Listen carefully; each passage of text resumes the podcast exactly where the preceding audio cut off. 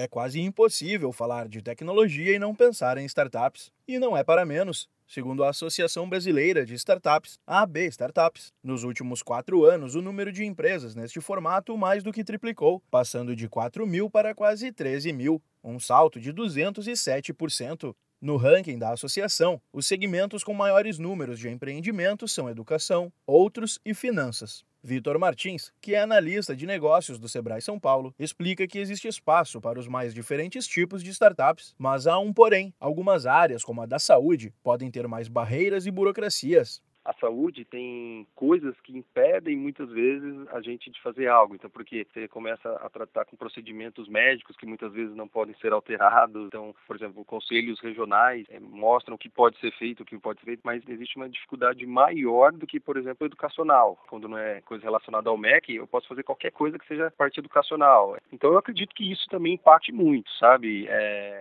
ter um, um número maior de algumas soluções de algumas áreas do que de outras que determinam conhecimento conhecimento mais específico.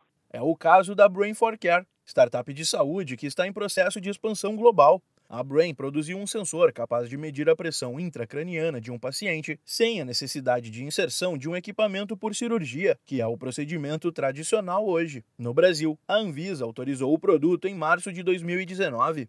Para atuar nos Estados Unidos, a empresa esperou mais de um ano pela aprovação do órgão americano. Para quem quer entrar no universo das startups e já tem uma ideia de produto, mas ainda esbarra na falta de recursos, Vitor Martins fala que a alternativa é participar de editais que disponibilizam aporte financeiro existem hoje vários e vários editais de inovação a fundo perdido. Então, edital SESI de inovação, CNPq, FAPESP e vários outros editais que auxiliam e têm espaços. E também existem editais de empresas privadas, no qual elas até aportam capital.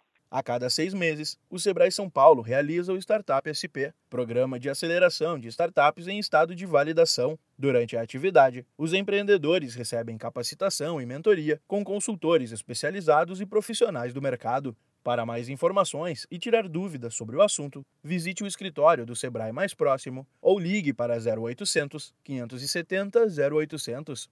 Da Padrinho Conteúdo para a agência Sebrae de Notícias, Pedro Pereira.